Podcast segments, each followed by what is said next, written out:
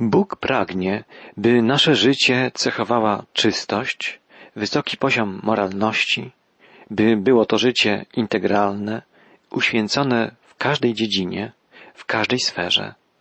Czytając osiemnasty rozdział Księgi Kapłańskiej, czyli trzeciej Księgi Mojżeszowej, widzimy, że Bóg bardzo mocno podkreśla potrzebę czystości życia rodzinnego. Relacje małżonków, relacje rodzice-dzieci powinny być przykładne, wzorowe. Izraelici, otoczeni przez ludy pogańskie, swoim życiem mieli dawać świadectwo, że obecny wśród nich jest jedyny żywy Bóg. Przeczytajmy dwudziesty pierwszy wiersz osiemnastego rozdziału Księgi Kapłańskiej. Nie będziesz dawał dziecka swojego, aby było przeprowadzone przez ogień dla Molocha. Nie będziesz w ten sposób bezcześcił imienia Boga swojego. Ja jestem Pan. Wśród pogan praktykowany był rytuał oddawania dzieci Molochowi. Podobizna Molocha była rozpalana do czerwoności i dziecko wkładano w rozognione ramiona bożka. Trudno sobie wyobrazić taką tragedię. Bóg kategorycznie przestrzega Izraelitów przed takimi właśnie praktykami. Te okrutne, brutalne ceremonie profanowały i bezcześciły Jego imię. Bóg nie pragnie takich ofiar. On kocha dzieci. Mówi o tym wielokrotnie w swoim słowie, począwszy od pierwszej księgi Biblii, księgi rodzaju, do ostatniej księgi Apokalipsy. Pan Jezus wzywał wszystkich dorosłych, pozwólcie dzieciom przychodzić do mnie.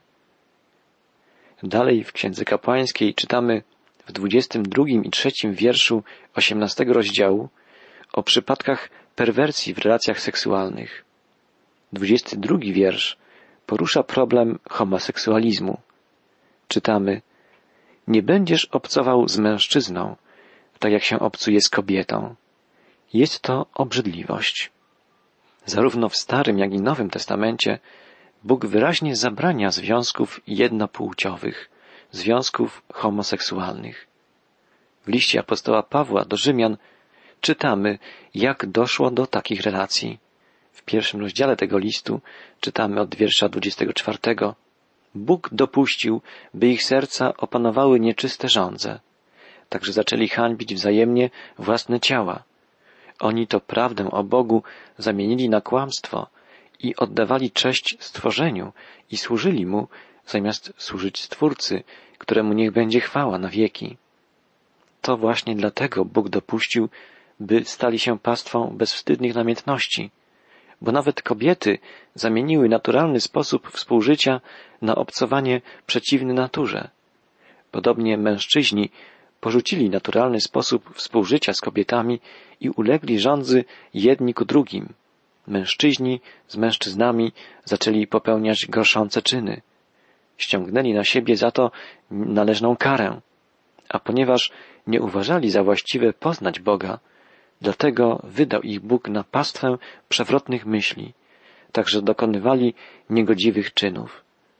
Patrząc na współczesne społeczeństwo, możemy jedynie zapłakać przed Bogiem i przeprosić Go, utożsamiając się z wszystkimi grzesznikami na całej ziemi za rozwiązłość, za wyuzdanie, perwersję, za ogrom grzechu, przemocy, gwałtu, brudu, okrywającego relacje seksualne dzisiejszych ludzi.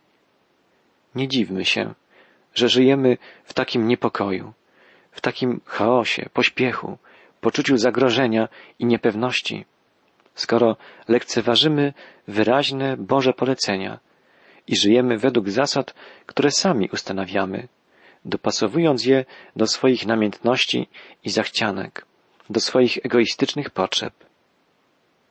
Dalej czytamy w osiemnastym rozdziale Księgi Kapłańskiej, wierszu dwudziestym trzecim. Nie będziesz obcował cieleśnie z żadnym zwierzęciem, przez to stałby się nieczystym. Także i kobieta nie będzie stawać przed zwierzęciem, aby się z nim złączyć. Jest to sromota. W tym wersecie Bóg mówi o perwersji zwanej zoofilią. Jest znamienne, że praktykowanie stosunków seksualnych ludzi ze zwierzętami występowało w kultach pogańskich i w zdemoralizowanych, chylących się ku upadkowi kulturach i imperiach. Powinno to skłonić nas do głębokiego namysłu, do szczerej oceny sytuacji współczesnego świata. Jeśli ktokolwiek z nas miałby wątpliwości, że tego rodzaju perwersje dotykają nasze społeczeństwa dzisiaj, szczególnie w krajach wysoko rozwiniętych, może porozmawiać z policją i poprosić o przedstawienie odpowiednik statystyk. Dalej czytamy, tymi wszystkimi rzeczami nie plugawcie się, bo tymi wszystkimi rzeczami plugawiły się narody, które wypędzam przed wami. Także i ziemia stała się nieczysta. Ukarałem ją więc za jej winę, a ziemia wypluła swoich mieszkańców. Ludy zamieszkujące Palestynę zostały usunięte, wypędzone przez Boga, dlatego że popełniały grzechy, o których tutaj mowa. Czasem spotykamy się z pytaniem, z zarzutem, dlaczego Bóg wypędził Kananejczyków z ich ziemi. Tutaj mamy podany powód. Bóg nie mógł tolerować grzechu i brudu zanieczyszczającego Kanaan. Tamtejsza ludność pożerana była przez choroby weneryczne. Dlatego Bóg zabronił Izraelitom nawet dotykania ubrań mieszkańców Jericha. Zabronił wynoszenia jakichkolwiek przedmiotów, nawet złota, ze zdobytego miasta. Mieszkańcy Kanaanu popełniali grzechy, które są dla Boga obrzydliwością. Pojawia się pytanie, jak w Bożych oczach wygląda współczesne społeczeństwo. Wszyscy żyjemy na ziemi stworzonej przez Boga. Jaki czeka nas los? Ta ziemia należy przecież do Niego, do Stwórcy. Czy nie przeraża nas to, co czytamy o Kanaanie? Czytamy, że ziemia wypluła swoich mieszkańców. Strzeżcie więc ustaw i wyroków moich, nie czyńcie nic z tych obrzydliwości. Nie będzie ich czynić ani tubylec, ani przybysz, który osiedlił się wśród was. Bo wszystkie te obrzydliwości czynili mieszkańcy ziemi, którzy byli przed wami i ziemia została splugawiona.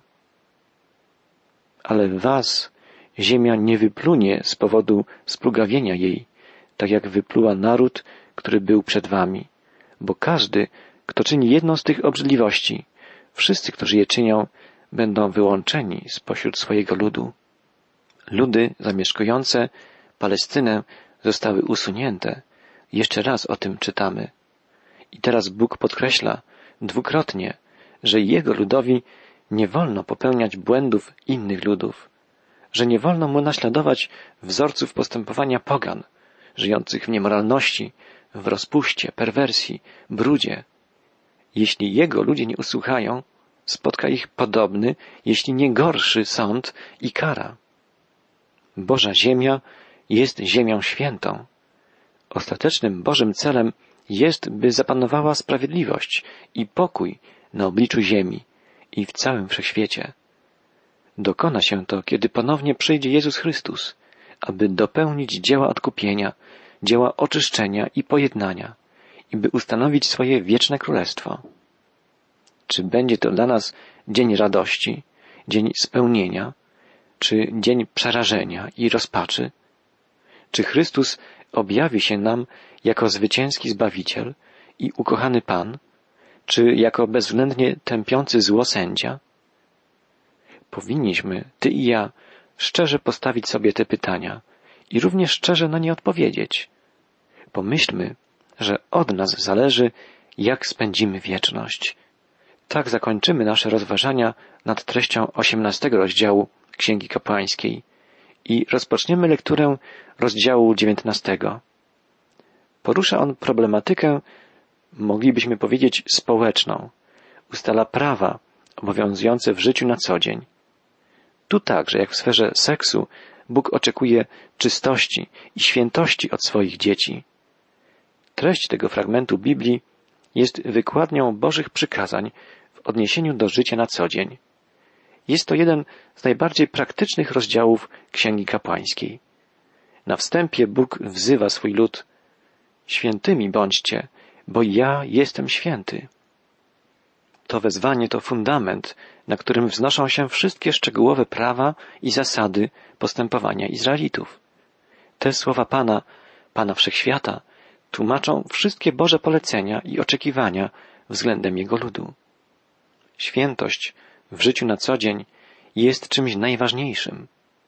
Powinniśmy sobie o tym przypominać, także dzisiaj. Człowiek zawsze miał i ma tendencję do ograniczania Boga i Jego praw do Kościoła jako budynku. Gotowi jesteśmy poświęcić Mu kilka niedzielnych godzin, a resztę czasu rezerwujemy dla siebie. Bóg natomiast oczekuje od nas podporządkowania Mu wszystkich dziedzin naszego życia, poddania Mu pod kontrolę i kierownictwo całego czasu, którym dysponujemy. To jest przecież Jego dar. To On powołał nas do życia i dał nam określony czas na realizację zadań, do których nas powołał. Bóg pragnie, byśmy to my sami byli Jego Kościołem, by mógł w nas zamieszkiwać poprzez swego ducha i poprzez nas działać i ratować innych. Prawo nie może wytworzyć w człowieku świętości. Prawo domaga się jej, ale równocześnie uświadamia nam, że żaden człowiek, że nikt z nas nie jest zdolny do tego, by o własnych siłach osiągnąć świętość. Nie jesteśmy w stanie sprostać Bożym oczekiwaniom.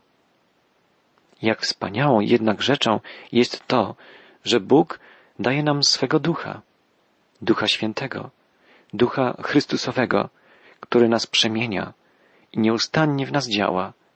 On daje nam moc do prowadzenia uświęconego życia. W dziewiętnastym rozdziale Księgi Kapłańskiej Bóg szesnastokrotnie powtarza Jestem Panem, Waszym Bogiem. Bóg kreśli linię podziału między tym, co dobre, a tym, co złe. Tylko On, jako Bóg, jako Pan Wszechświata, może nakreślić linię podziału między dobrem a złem, między tym, co święte, a nieświęte. Czytamy od początku rozdziału dziewiętnastego. Pan powiedział do Mojżesza, mów do całej społeczności Izraela i powiedz im, bądźcie świętymi, bo ja jestem święty, Pan, Bóg wasz. Tak, Bóg oczekuje świętości, także od nas dzisiaj. Oczekuje od nas świętości, bo sam jest święty. Czytamy o tym wielokrotnie także w Nowym Testamencie. Na przykład w pierwszym liście do Koryntian, w dziesiątym rozdziale czytamy, czy jecie, czy pijecie, czy cokolwiek czynicie, wszystko czyńcie na chwałę Bożą. A w drugim liście do Koryntian czytamy, tak więc, jeśli ktoś jest w Chrystusie, nowym jest stworzeniem. Stare przeminęło, oto wszystko stało się nowe. Apostoł Piotr pisze w swym pierwszym liście, okiełzajcie umysły swoje i trzeźwymi będąc, połóżcie całkowicie nadzieję waszą w łasce, która wam jest dana w objawieniu się Jezusa Chrystusa. Jako dzieci posłuszne nie kierujcie się porządliwościami, jakie poprzednio wami władały w czasie nieświadomości waszej, lecz za przykładem świętego, który was powołał, sami też bądźcie świętymi we wszelkim postępowaniu waszym, ponieważ napisano, świętymi bądźcie, bo ja jestem święty. Widzimy, że Bóg kieruje do nas stale to samo wyzwanie, byśmy prowadzili święte życie. Różnica w sytuacji ludzi żyjących w erze prawa i nas, żyjących w erze łaski, polega na tym, że jak pisze apostoł Piotr, została nam w pełni objawiona Boża miłość i Boża łaska w Jezusie Chrystusie. W osobie Ducha Świętego, Ducha Chrystusowego, otrzymaliśmy natomiast moc potrzebną do prowadzenia uświęconego życia. Jesteśmy teraz wszczepieni w żywego Chrystusa. Stare przeminęło, wszystko stało się nowe. W okresie prawa Izraelici próbowali wypełniać Boże przykazania o własnych siłach. My mamy Bożego Ducha, działającego w nas, uzdalniającego nas do postępowania zgodnego z Bożymi oczekiwaniami. W liście do Rzymian czytamy, czego prawo nie mogło dokonać, w czym było słabe z powodu ciała. Tego dokonał Bóg przez zesłanie Syna swego w postaci grzesznego ciała, ofiarując je za grzech, potępił grzech w ciele, aby słuszne żądania prawa wykonały się na nas, którzy nie według ciała postępujemy, lecz według ducha. W liście do Galacjan czytamy o tym, do czego uzdania nas Duch Święty. Czytamy, owocem ducha są miłość, radość, pokój, cierpliwość, uprzejmość, dobroć, wierność, łagodność, wstrzemięźliwość. Prawo nigdy nie było w stanie spowodować tak głębokich przemian w człowieku, jak duch Chrystusowy. W następnych wierszach dziewiętnastego rozdziału Księgi Kapłańskiej dla podkreślenia potrzeby przestrzegania przez Izraelitów Bożych przykazań tekst wskazuje kolejne dziedziny, w których ujawnia się ich słabość. Przeczytajmy trzeci wiersz. Każdy z was będzie szanował matkę i ojca i będzie zachowywał moje szabaty. Ja jestem Pan, Bóg wasz. Ktoś mógłby się zdziwić, że Bóg rozpoczyna od wskazania wszystkim na potrzebę szanowania matki i ojca. Ale gdy zastanowimy się przez chwilę, uświadomimy sobie, że rodzice są dla dziecka jak gdyby reprezentantami Boga, pierwszymi przedstawicielami Boga, że dziecko uczy się posłuszeństwa względem Boga poprzez okazywanie posłuszeństwa i szacunku swoim rodzicom. Bóg dalej apeluje o to, by Izraelici przestrzegali Jego szabaty. Bóg oczekuje, że człowiek odda mu co najmniej siódmą część swojego czasu i dziesiątą część swojego mienia. Zauważmy, że te dwa pierwsze polecenia są związane ściśle z dwoma zasadniczymi powinnościami człowieka wierzącego. Wierzący winien jest coś Bogu i człowiekowi, bliźniemu. Jezus podsumował to mówiąc, że największym przykazaniem jest miłowanie Boga i miłowanie człowieka. Dalej czytamy w wierszu czwartym w dziewiętnastym rozdziale Księgi Kapłańskiej. Nie zwracajcie się do bożków. Nie czyńcie sobie bogów z lanego metalu. Ja jestem Pan, Bóg wasz. To polecenie jest streszczeniem dwóch pierwszych z dziesięciorga przykazań przekazanych Mojżeszowi. Izraelici mieli pamiętać o tym, że ich Pan, Jahwe, jest Bogiem jedynym. Jest Bogiem, który mówi o sobie Ja jestem. Jest jedynym, żywym, prawdziwym Bogiem. Tylko Jego mieli kochać i czcić. Nie mieli przyłączać się do obrzędów ludów pogańskich, ani tworzyć sobie własnych bożków. Tendencja do obrzędowości, którą moglibyśmy nazwać religijnością na pokaz, nie jest obca i współczesnemu człowiekowi. Jest to religijność bardzo płytka, niewłaściwa. Mamy skłonności do oddawania czci obrazom, do celebrowania okazałych rytuałów, nie przynoszących większego pożytku, a zapominamy o miłości, o miłości, którą mamy darzyć Boga i ludzi. Człowiek zawsze miał i nadal ma skłonność do tworzenia obrazu Boga na miarę swojej wyobraźni. Prawda jest taka, że nie potrafimy sobie Boga wyobrazić i nie jesteśmy w stanie objąć Go swoim umysłem. Marksiści stwierdzili, że Bóg to wytwór ludzkiej wyobraźni, że to człowiek wytworzył obraz Boga poprzez wyobcowanie najlepszych swoich cech i skonstruowanie postaci Boga, doskonałego i niedostępnego. Jest to więc właściwie teza, że to nie Bóg stworzył człowieka, ale że człowiek stworzył Boga. My, mimo że jako chrześcijanie, czytając Biblię, przyjmujemy tę prawdę, że to Bóg nas stworzył i że z własnej woli, powodowany miłością do nas, objawia się nam. Często też tworzymy sobie fałszywy, wymyślony przez nas obraz Boga. Wydaje się nam, że jest on taki, jakim my sobie go wyobrażamy. Podobnie było w Izraelu. Pod wpływem kultów ludów otaczających Izraelitów tworzyli oni posążki, obrazy, które miały być podobiznami żywego Boga.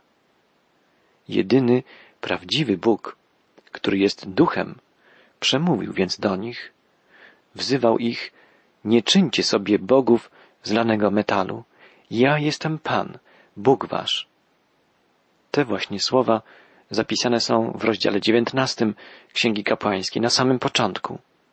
Bóg przemówił tak do swego ludu wybranego, wędrującego przez pustynię i zmierzającego do ziemi obiecanej. Jednak najgłośniej Bóg przemówił do nas poprzez Jezusa.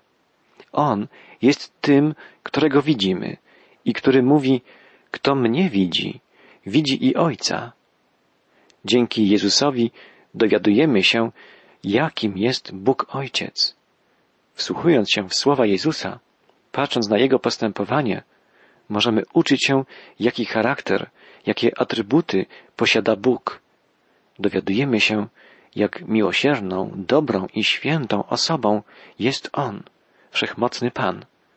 Izraelici, co może nas zdumiewać, też właściwie mogli patrzeć na Chrystusa.